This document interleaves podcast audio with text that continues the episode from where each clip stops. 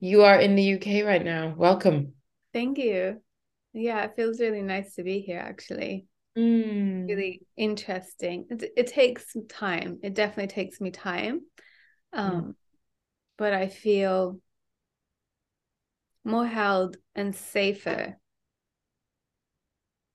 which is interesting and really, really peaceful. Oh, wow. Do you know why that is? It's just a feeling. Yeah. Yeah. It's not like I was unsafe where I was. Mm. Just, I don't know. I don't know.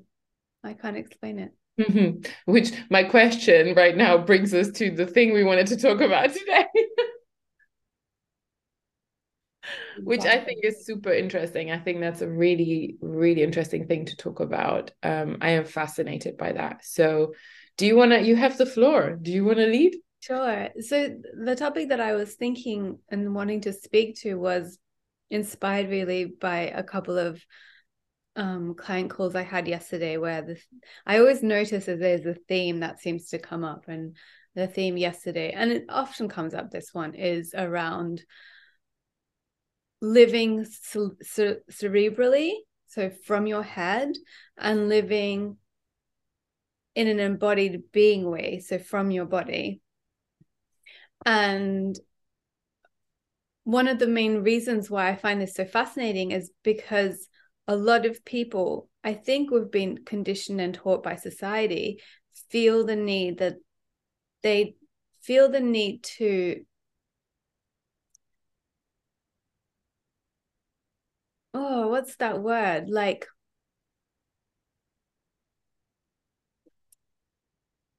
give reasoning for everything they do. There has to be an explanation, or there has to be um, permission, or there has to be some kind of intellectual understanding before you're allowed to go ahead and do things.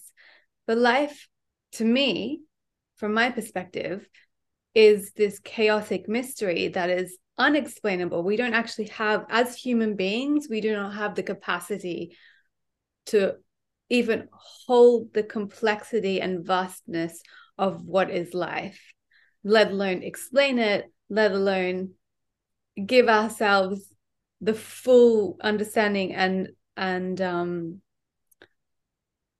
reasoning for how and why everything happens. We just we just don't have that capacity as humans. Like we have limitations. That's why I think it's like what 90% of our brain is gray matter because we couldn't actually exist if we were able to. Hello, Danger has entered the chat. Hi, Kitty. Hi, Danger. Um, we wouldn't be able to exist if we were using all of that accessible space in our minds because it would be too much input mm-hmm. and we'd all be lying on the floor like slugs being like ah, ah, ah, ah experiencing things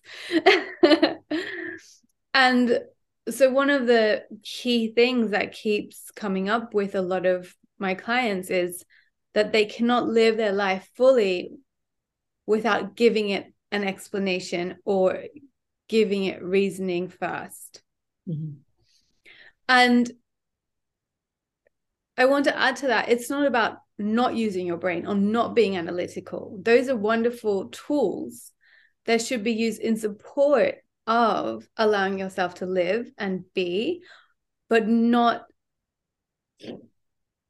be the first step to or be the only doorway to allowing yourself to live and experience and be. Does that make sense? Kind of. yes. um I mean, of course it makes sense. I'm just trying to like because I'm very analytical. mm-hmm. I'm just trying to track that with my mind. So, was it a matter of like, you know, you and your conversations, your clients uh, preventing themselves to experience certain things unless they understand them or unless they have reasons to do them? One of the things was that I was trying to imbue was that you don't owe anyone or anything an explanation for why you think and feel and experience the world the way that you do. And a lot of people, and in this case, this particular client, was ha- feeling like she had to give reasoning and explain every single article in her life in order to be allowed to express it or feel it or have it or be it or do it. So, for example, um, if you're craving chocolate, you could mm-hmm. just be like, I'm craving chocolate. You could also overanalyze and be like, I'm low in magnesium, or I need energy, or I'm addicted to sugar, or whatever, like whatever your reasoning is. Yeah. Or you could just be like, I feel like chocolate. And then there's another way to look at it. Like, I feel like chocolate, is that a coping mechanism, or is it something that's balanced in my life and something that I go to every now and then because it brings me joy and it gives me enjoyment and things like that. But having to explain everything and it kind of links into what you were saying about do you google when your cats eat something?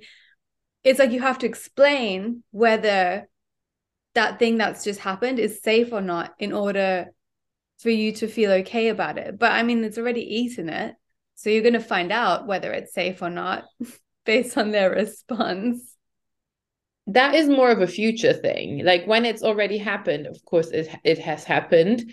Um but then in the future it's like well you know can if can they do that again? Is that okay for me to leave around this piece of food and they might eat it again or will it kill them over time slowly? Because some stuff doesn't have an effect right away right? So mm-hmm. that's that's more like of a future thing. So i have a question there because to me i feel like animals are very intuitively wise and they generally won't eat things that will kill them.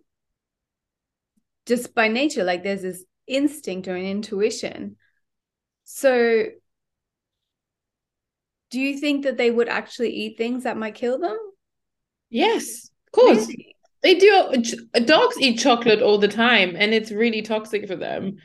Or like um, I, I think animals depending like what we're talking about i think animals in the wild are smarter than pets at home.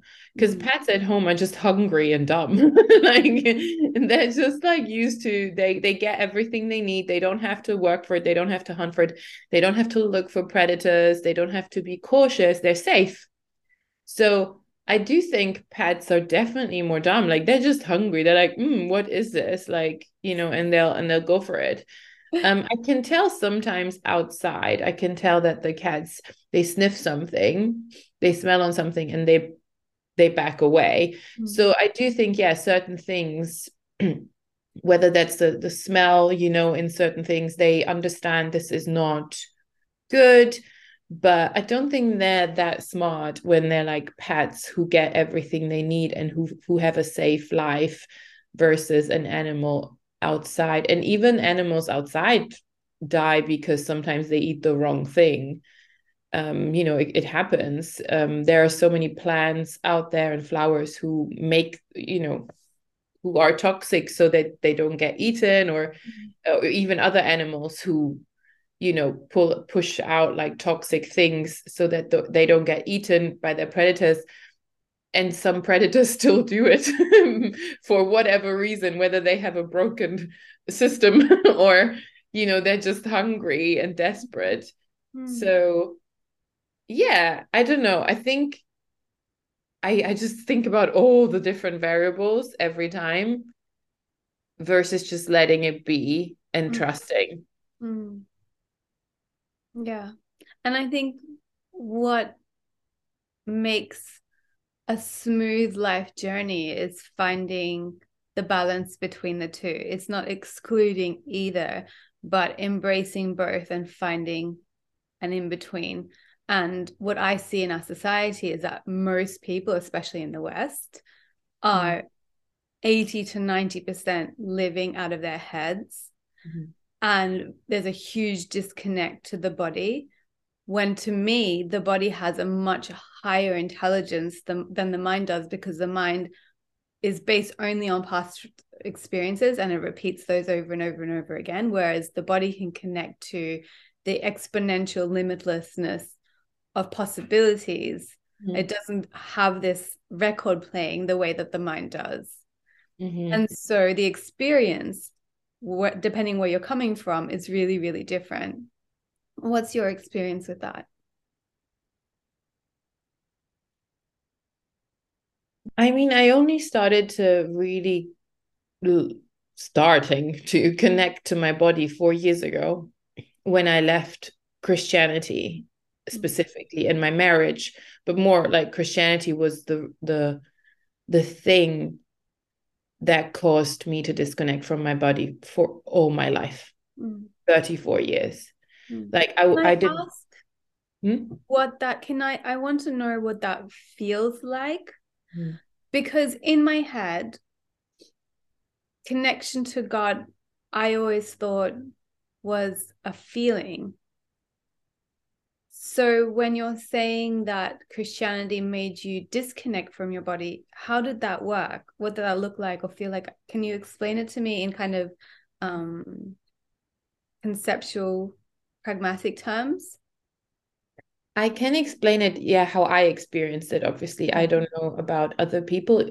I mean, there's certain experiences within Christianity that are quite universal from talking to other people who've been there and who've left, and others that are more personal.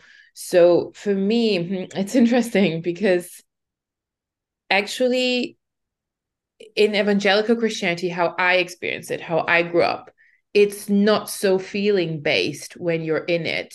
You think it's more something you tell yourself like faith and that's also a bible verse is like uh is believing without proof so it's something you have to do with your head mm-hmm. you have to you have to believe you have to take that action of belief even when you don't see it, even when you have no proof, even when you don't feel it, like, mm, I don't feel there's a God, you do it with your head, but I believe it. You convince yourself of it. So it's actually not a feeling thing. Mm-hmm. Um, in this sector where of Christianity that I grew up in, when we talk of you know people who like are more like spirituality and stuff for, for i think that's maybe what you connected more to then that's more feeling. But that mm-hmm. is not absolutely not the sector of Christianity I grew up in. It's actually mm-hmm. you believe faith means faith is action. Faith is not a feeling. Faith is um an action of will. Faith mm-hmm. is um yeah an act you do with your head or with your heart or whatever. Like it's it's willpower. Even when you don't see god you don't feel him you don't you just believe. You just believe blind basically blindly.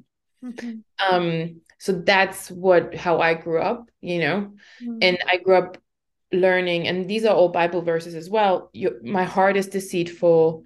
My mind is um yeah that's a that's a bible verse. Like my mind my my understanding is is limited compared to god. Like i i can't trust my own understanding. Don't lean on your own understanding but lean trust in the lord. Like that's a, a bible verse. So i can't trust my head. I can't trust my heart. I can't trust my body because um it's, it's a like sinful thing. it's sinful like it wants to sin. My body just basically wants sex all the time. That's like how we grew up. Yeah. Sorry that is literally the narrative we grew up in. Yeah. So you put away your physical needs your body anything you experience within your body you lock that into a tiny place away mm. until you get married. And even then for so many people including me it doesn't get better it's just like a whole mess and trauma um, mm-hmm. and shame mm-hmm. that doesn't disappear just because suddenly you're married and you get to have sex it doesn't go away it's how could it so body mind and heart all of these are bad mm-hmm. that's that's the message i grew up in and i disconnected of course i mm-hmm. completely disconnected from myself um it was all in my head so i am very em- emotional and in touch with my emotions at the same time I'm, i have like this 50 50 split i'm also very analytical and i need to i always ask why i need to understand everything mm. um and i can't do something or follow a rule or follow something if i don't understand why mm-hmm. and which is ultimately why I left Christianity as well. Mm. So I always thought that's that's me and I wonder how much of that is me mm. or if because I grew up this way just very in, in my head that's like who I bec- became but equally i mean that is the thing and i'm grateful for being analytical because that is the thing that led me out of christianity if i didn't have that i i would still be in it so mm. It's so interesting because to me i only truly believe things that i know from an experiential having felt it myself level. And so i can hear other people's truths like someone will tell me like this is my truth this is my truth and i can fully accept it because i'm like yes that is your truth. But unless i have experienced it in myself through my own vessel i don't either i don't have an opinion about it or i have a different experience and i can speak to that. It's really interesting. But something that came up came up for me while you're talking about your background and experience of god was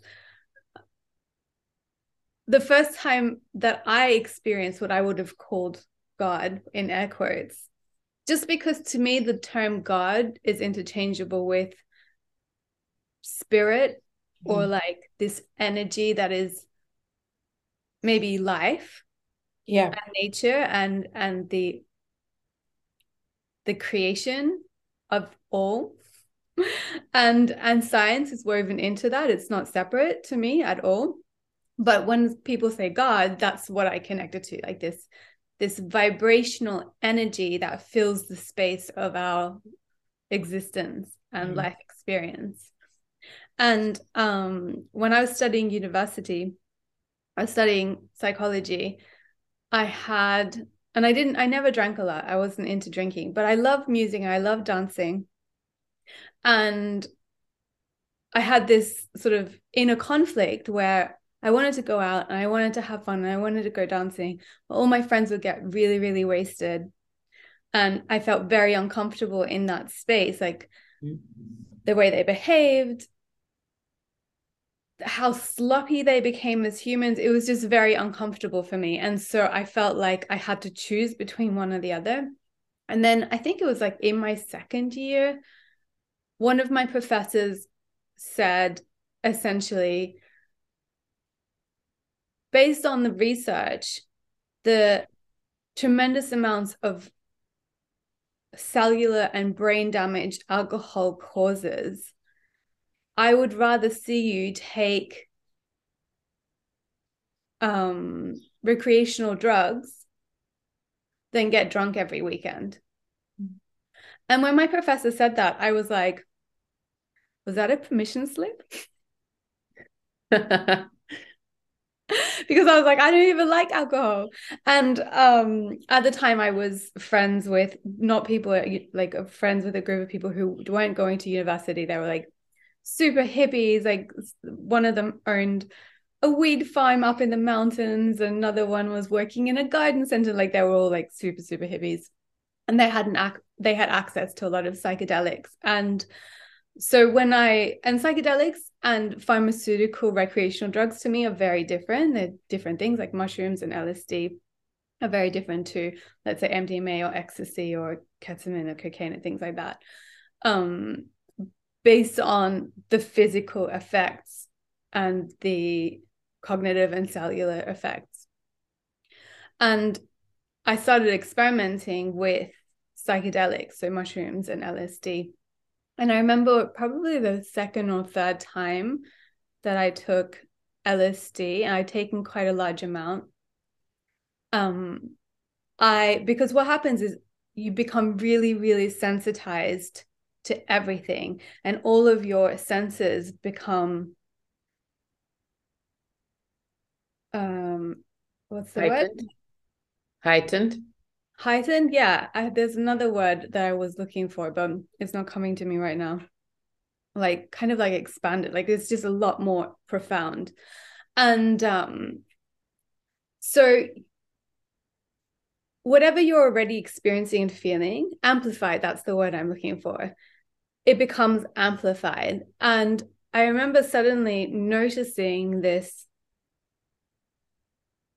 vibration of the air around me, like this this constant, it was almost like a humming. And then also being able to see it. So psychedelics then cross your senses as well. Like you're able to see, feel, and hear sounds, for example, or colors or taste. Like the senses cross each other. And um so I felt this really, really strong humming vibrational feeling.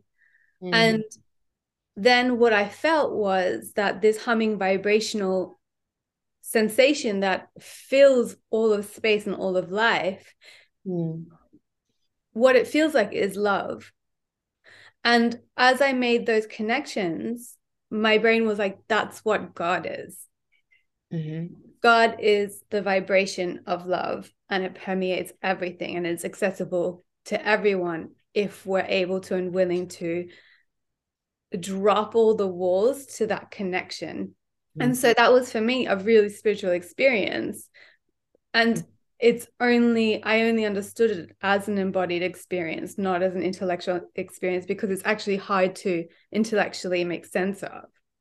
Okay.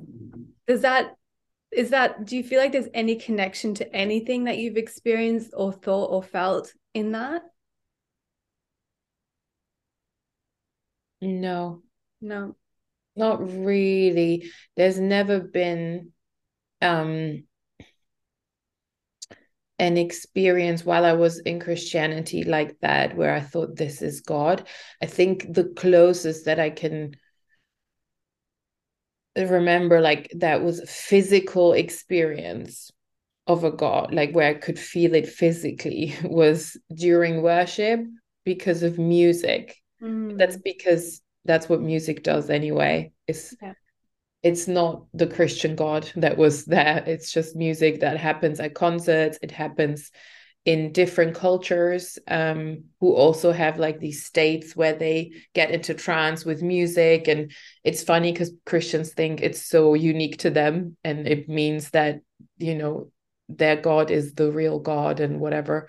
That's the closest I think I could remember having like an actual visceral mm. feeling of God um, during music, like worship. Um, but yeah, not nothing like that. Mm.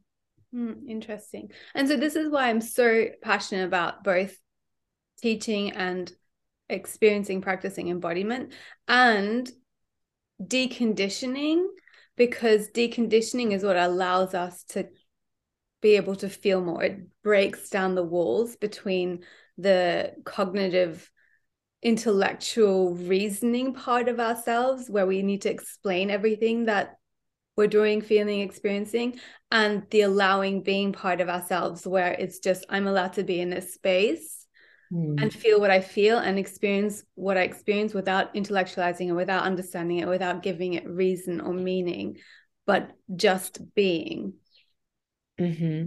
that is really hard that is really really hard to do um and i have a question about something you said earlier actually two questions um it's a questions in it's, it's one question in two parts because you said you don't owe anyone an explanation for what you feel mm. um and i guess i want to understand more what you mean by that because i feel like when what you feel and do harms people, you do owe others an explanation. Like I was um, betrayed last week by someone I had an agreement with, not a friend, like professional agreement.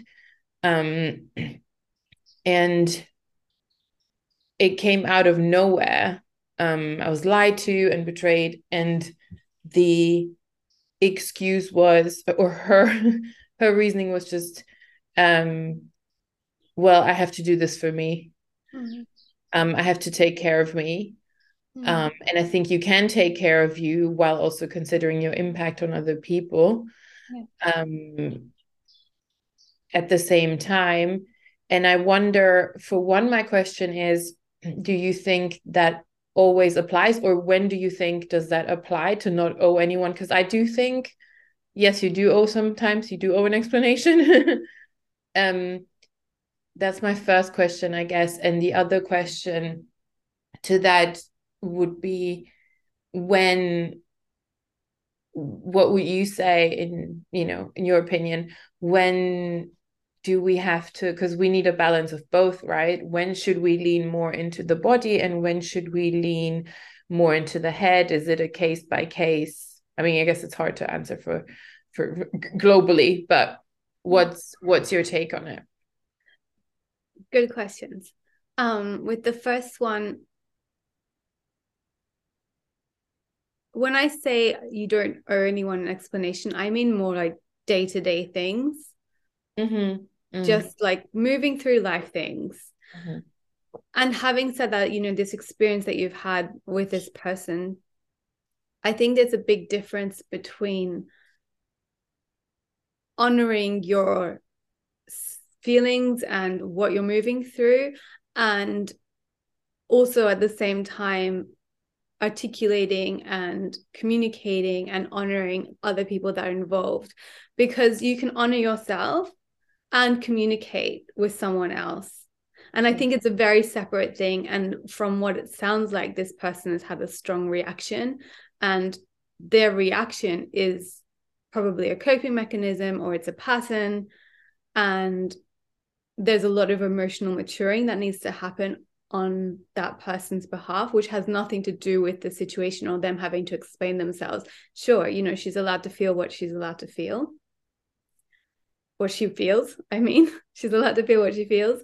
And at the same time, there's a graceful, considerate, and thoughtful way to navigate that stuff instead of a reactory way where you then might negatively impact and hurt others. Mm. So to me, those are two separate things.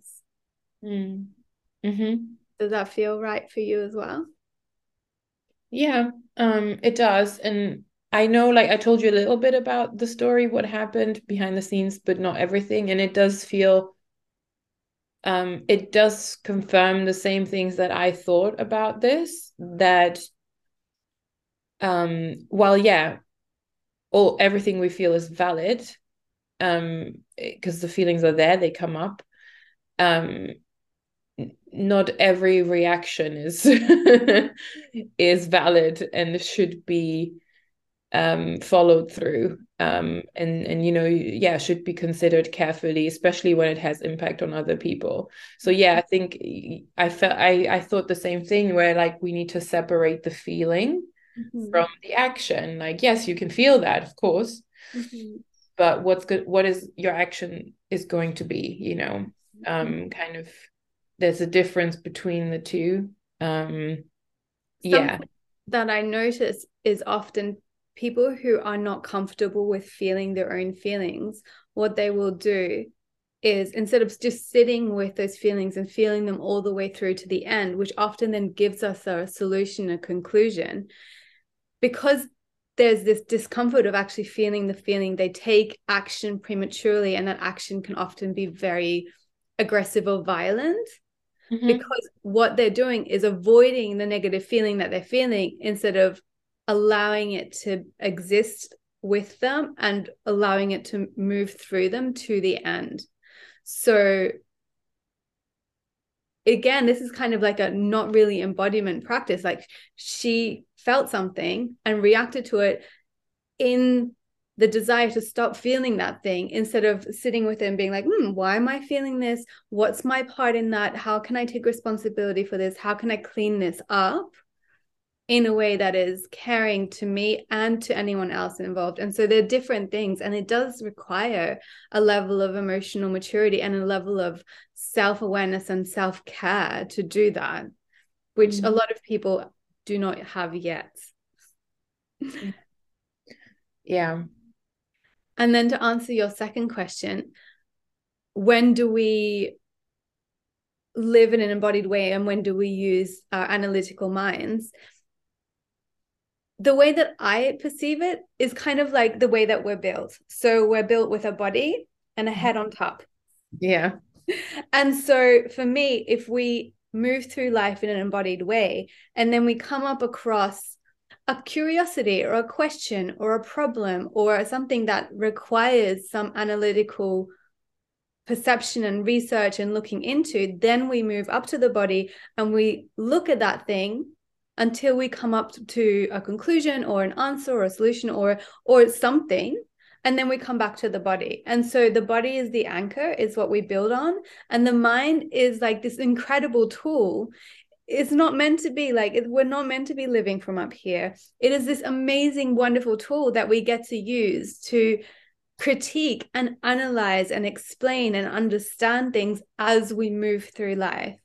And so i would really say that the more embodied you are the more in your body you are and using the wisdom that exists within you at all times and you have access to at all times and then using the mind to then solve problems, analyze things, critically think about things.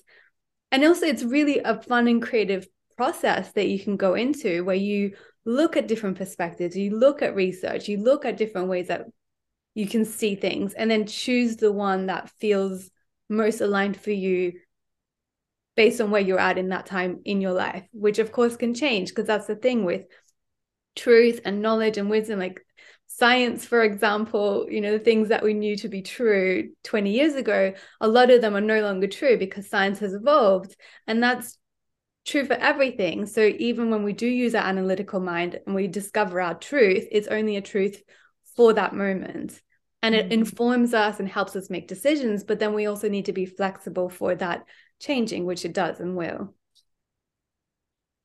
So you always go to your body first when something comes up. My practice is to stay in my body mm-hmm. as the main access point and then use my mind when anything comes up that requires an answer that is not embodied mm-hmm. or response not okay. that i always get that because i notice when i'm stressed or uncomfortable or in an environment where I don't feel safe, I will use the analytical and I'll live from the mind a lot more because mm-hmm. I live in a society, I've grown up in a society that tells me that that's the smart choice. Mm-hmm. I mean, it's it's so beautiful everything you said. Like the I, I am going to listen to that again and again. Like it was just so beautiful. When you say, you know, something comes up and you stay in your body first, I know what that means. But for everyone listening who doesn't, isn't exactly sure what does that mean, staying in your body, can you just um ex- just expand on it? Like, what does that mean? Does it mean, you know, you don't run away from the uncomfortable or the scary feeling or that you just what what how would you describe staying in your body mm-hmm, mm-hmm. from my experience this feels a little bit different to everyone mm-hmm. but it is a feeling mm-hmm. so it's actually just about choosing to feel over choosing to think and so sometimes what can really help is like, well, what do I feel right now? Is thinking to yourself, what do I feel right now? What do I feel right now? What do I feel right now? And then sitting with the essence and the feeling of what it is to be in your body in that moment without analyzing it or creating a story around it. That's the best way I can explain it. Hmm. I'm gonna have to think a lot about it a little bit more because I feel mm-hmm. like oh, it's not like pragmatic enough. It makes sense though. Like I I know exactly what what you mean, you know. Um to just yeah, feel the feeling. And it can be when it's a difficult feeling, it can be so hard and so scary to to be that to realize, okay, I feel really broken right now or I feel jealous or I feel sad and mm. and just feel those things but that you've just expressed they're an analysis of what you're feeling instead of just feeling the feeling mm. and not that that's a bad thing because that's what the mind does. But to go deeper into it to be able to feel like oh this is what it feels like. It feels like my heart is sore. It feels like um something is out of alignment or it feels like i'm being poured into. So instead of critically analyzing the feelings and giving them meaning to be more descriptive and actually just allow what it feels like to be the main focus rather than what it means. But if you're saying what it feels like describing it isn't that analyzing it as well? It is but you're not judging it as good or bad. Like i feel broken mm. is a judgment whereas i feel like my heart is open or i feel like there is unset like something unsettled in me or i feel like there is misalignment in certain areas of my body or i feel like there's a lot of pressure or there's a lot of lightness or there's a lot of space is not judgmental and that's kind of what we want to move towards mm-hmm. Okay yeah that makes sense. Although i i do feel like even if we don't name it at all we sit there we feel it we we don't use a name. Mm-hmm. inherently we already know if it's like a comfortable mm-hmm. feeling or if it's really uncomfortable and we want to shake it. We know anyway even if we don't name it or not. Yeah. I mean, I don't think because we have this brain, I don't think we can fully escape that, that, oh, this is, you know, quote unquote good or bad, even mm-hmm. though, you know, they're all feelings. Um, um, I, I kind of, I don't call them good or bad. I always kind of, I, for myself, I call them, you know, light feelings and difficult or heavy feelings when instead of saying good or bad, because they do feel heavy or light you yeah, know that's, that's such a good explanation and description as well and i think i'd love to give permission to everyone listening to to bring that into their practice instead of being like this feels good and this feels bad to say exactly what you just said like this feels like a light feeling and this feels like a heavy feeling. And mm-hmm. they're both welcome here. Yeah that's like that's kind of how i named them for myself. Um but yeah. Do you have any um tips uh, what helped you? Because you've been doing embodiment practices for way longer than I have. Um, do, could you tell people who are listening like where to start if they are very very much in their head um what to do i know like for me it was like just movement helped a lot mm-hmm. whether that's walking dancing by myself um doing uh, even working out but present like not working out with like a goal mm. But just like being present and it helps me to work out alone not in the gym because when i'm in the gym i'm not present. I i feel like everyone else is present and other people. Sex has helped me as well or masturbation like being in my body um or just sitting in the sunshine outside with my eyes closed. So i don't know. Do you have any thing yeah that you want to add or tips for people who are new to this? All the examples you've given are such good ways to become embodied like any kind of movement anything that makes you focus on your body is excellent.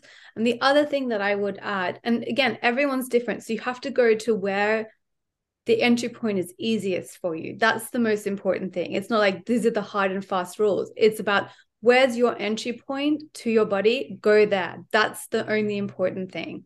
And for some people it's going to be sex for some people it's going to be dance for some people it's going to be yoga for some people you know it's going to be different for everyone. Something that i like to remind people of is that it's a practice. And so the more that you practice coming back into your body and feeling your body the easier it gets and the more access you have to it. And something that i teach often is to start with it first thing when you wake up. So when you wake up, immediately check in with your body. How do I feel?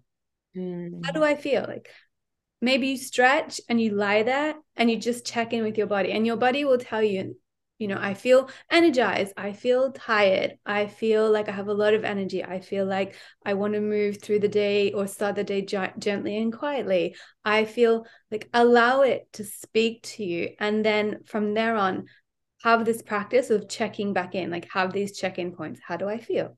How do I feel? How do I feel? Or even like, what do I need? Like, as in, what does my body need right now? And maybe it's like go outside, sit in the sun, go for a walk, leave your desk and go to the toilet and take a 10 minutes to yourself, whatever it is, to just anchor in a practice where you are connecting to your body because then it becomes intuitive and then it becomes um spontaneous and then it becomes part of your life. Mm. Okay, so anything, yeah, to to feel more at home and more safe in your body mm-hmm. and yeah anything that helps with that because that's the goal right to feel safe in your body so that you know you're safe in it when feelings come up and you don't have to run away you don't have to numb yourself it's safe to be in your body you can trust your body kind of all of that it yeah. sounds weird that you know dancing or sex would lead to that but it does. It really does. It makes you feel more empowered and yeah and just safer basically. Um anything anything that helps uh with that is is good.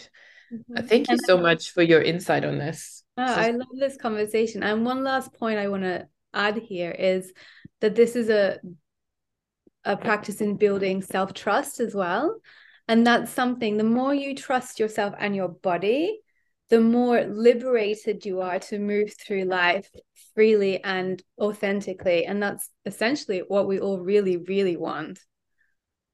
Yeah, that's very true. And when we have that disconnect, we outsource so much of our decisions, so much of our everything to someone else, or whether that's something a community, else. Yeah, something else, a partner, whatever it is, we outsource because you know the government, you know, whatever. Like someone else please tell me what to do because i i don't trust myself and my body mm-hmm. um, and i don't know my body. So yeah.